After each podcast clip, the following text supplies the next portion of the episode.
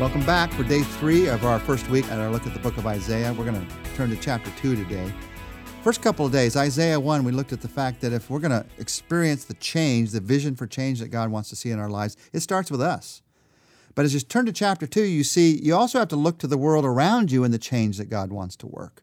How God wants to solve some of the issues, some of the problems, the struggles in this world. If you watch a TV police drama, somebody does something wrong, and within an hour, actually 42 or 43 minutes without the ads, they've got the problem figured out. They, they've got the wrongdoer brought to justice. It's all done, and it makes us feel good. But that's entertainment. That's not real life. Life does not work that way. People seem to get away with injustices every day. They, they do wrong things to us, to the ones that we love. Worse yet, they thumb their lifestyles at God, and they seem to get away with it. How do we handle it? How do we handle the injustices in this world? Well, it begins with our heart. God may have something for you specifically to do about a specific injustice, but it's going to begin, the change begins actually with your heart. Our first tendency is to react to injustice with one of two responses anger and doubt. We just get angry. We just get mad at it. We want to do something about it. Or we just feel this doubt. How could God let this happen? Those are honest, emotional responses. You need to bring those to God and listen to God. And that might be where we start, but we got to end up somewhere else to be able to handle the reality and deal with the reality of injustice in this world in a way that brings change in us and through which God can bring change to this world through us. What's the right response? The right response is always love. Love instead of anger, faith instead of doubt. And in Isaiah chapter 2, as the chapter opens up, Isaiah reminds us of, he gives us a picture of two places that we look to if we're going to experience this kind of love, this kind of faith in the midst of the injustices and the struggles of this world. He says you got to look at the mountain of the Lord and you got to look at the day of the Lord. Let's look at both of those. First, you got to look at the mountain of the Lord because the mountain of the Lord is a place of hope. In verse 2, in the last days, the mountain of the Lord's temple will be established as the highest of the mountains. It will be exalted above the hills, and all nations will stream to it. Many people will come and say, Come, let us go to the mountain of the Lord, to the temple of the God of Jacob. He will teach us his ways so that we may walk in his paths. The law will go out from Zion, the word of the Lord from Jerusalem. He will judge between the nations. He will settle disputes for many peoples. They will beat their swords into plowshares and their spears into pruning hooks. Nation will not take up sword against nation, nor will they train for war anymore. Come, descendants of Jacob, let us walk in the light of the Lord. So he talks about this place, the mountain of the Lord, where change happens. All the nations coming to this mountain. And when and if they do that, the swords, that's when this picture you've heard from Isaiah, the swords are beat into plowshares. They won't train for war anymore. What does this mean for us? How do you and I handle the injustices in this world today? The first thing we have to do for our hearts is we have to establish our source of authority. The mountain of the Lord will be established. We have to establish our source of authority. Who's most important? Who's most powerful in our lives? What does it mean to be established? You read in these verses, the mountain of the Lord will be chief among the mountains. It, it's going to be first.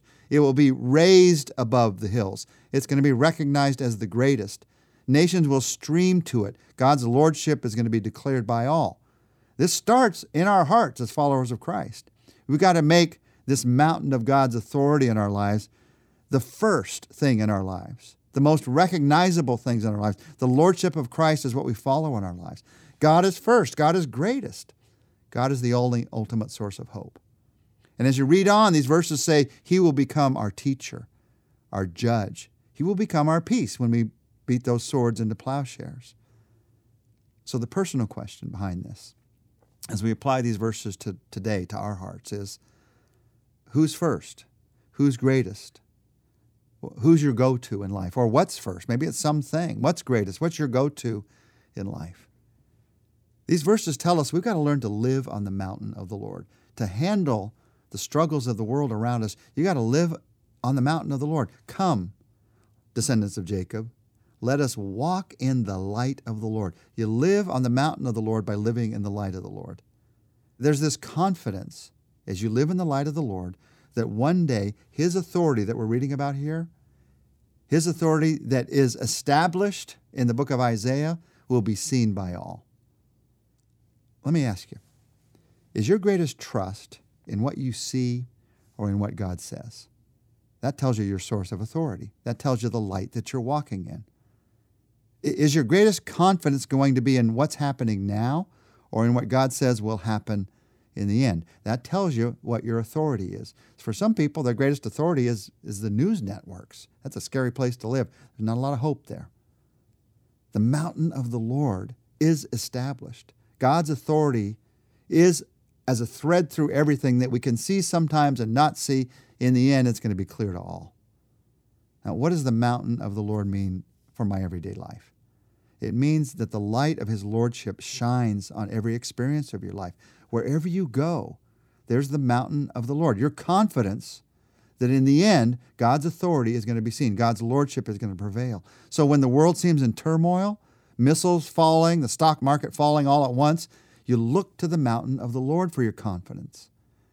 That's one of the keys to where your source of authority is in your life. Where do you look for confidence when you're struggling? When you go through the greatest struggles of life, when, it, when a child dies, you look to the mountain of the Lord for your strength and confidence. See, you don't have the answers, but God is strong enough even when you don't have the answers. When this evil that's in this world reaches out, grabs you by the throat, you look to the mountain of the Lord. You look to the mountain of the Lord by walking in the light of the Lord. You walk in the light of His hope, His future. You can live in the darkness of this world, and that brings only anger and doubt. Or you can walk in the light of the Lord. That's the place of love and faith. So, in the injustices of this world, we look to the mountain of the Lord. But Isaiah also reminds us we have to look to the day of the Lord. That's a place of judgment. The mountain of the Lord is a place of hope. The day of the Lord is a place of judgment. Verses 6 to 8 You, Lord, have abandoned your people, the descendants of Jacob. They're full of superstitions from the east. They practice divination like the Philistines and they embrace pagan customs. Their land is full of silver and gold, and there's no end to their treasures. Their land is full of horses, there's no end to their chariots. Their land is full of idols. They bow down to the work of their hands, to what their fingers have made. So he begins by talking about what things were like in Israel at that time. And the truth is, the people, they had superstitions, they, they practiced witchcraft, they were full of pagan customs, but they were also wealthy. They had silver, they had gold, they had treasures. It looked like it was working. What's just about that? It seemed like they were getting away with it. Isaiah reminds them this is temporary in the light of eternity. He reminds them of what's really happening. He says they're bowing down to the work of their hands. And so in the end, all mankind will be brought low. That's a powerful statement for our lives. Uh, think about what this says to those who make the material in this world all that's important in this world. You're bowing down to what's not going to last. Think of what this says to those who make their career, their job, their life. You're bowing down to something that has no future. Because Isaiah reminds us in verses 12 to 18 of chapter 2, the Lord has a day in store, a day that's coming. Beginning in verse 12, the Lord Almighty has a day in store for all the proud and lofty, for all that is exalted, and they will be humbled, for all the cedars of Lebanon, tall and lofty, for all the oaks of Bashan, for all the towering mountains and the high hills, for every lofty tower and every fortified wall, every trading ship, every stately vessel the arrogance of man will be brought low, and human pride humbled. The Lord alone will be exalted in that day, and the idols will totally disappear. So he goes through this list the proud and the lofty, the cedars, the oaks, the mountains, the hills, the towers, the, the walls, the ships, the vessels, all that Israel was proud of or that thought was glorious, he talks about here. And he says, the idols, they're all going to disappear. The Lord has a day in store. So when you think about the injustices in this world, the injustices are all going to disappear. The Lord has a day in store. If your trust is in idols, if your trust is in this world, the day of the Lord is a terrible day. But it doesn't have to be that way. If your trust is in the Lord, it's a wonderful day because it's when everything is made right, everything is made just. So we're encouraged to live in the day of the Lord.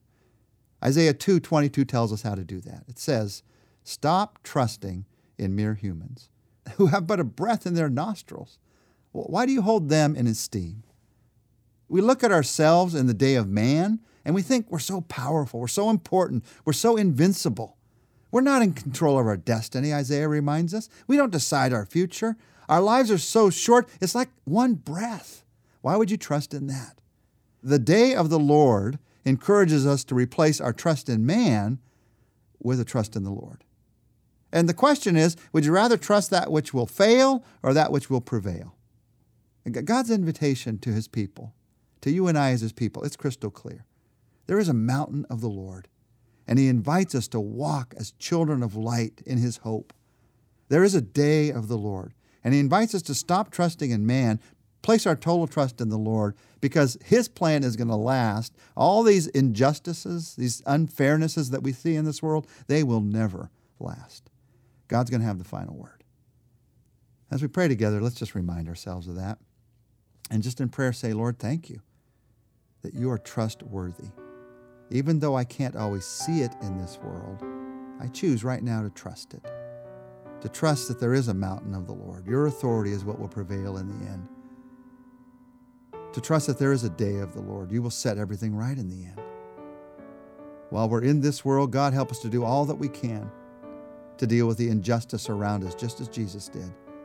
But let it never overwhelm us because we know that it's not the end of the story. You your lordship, your greatness, your power. That's the end of the story. That's what we trust in today. In your name, amen.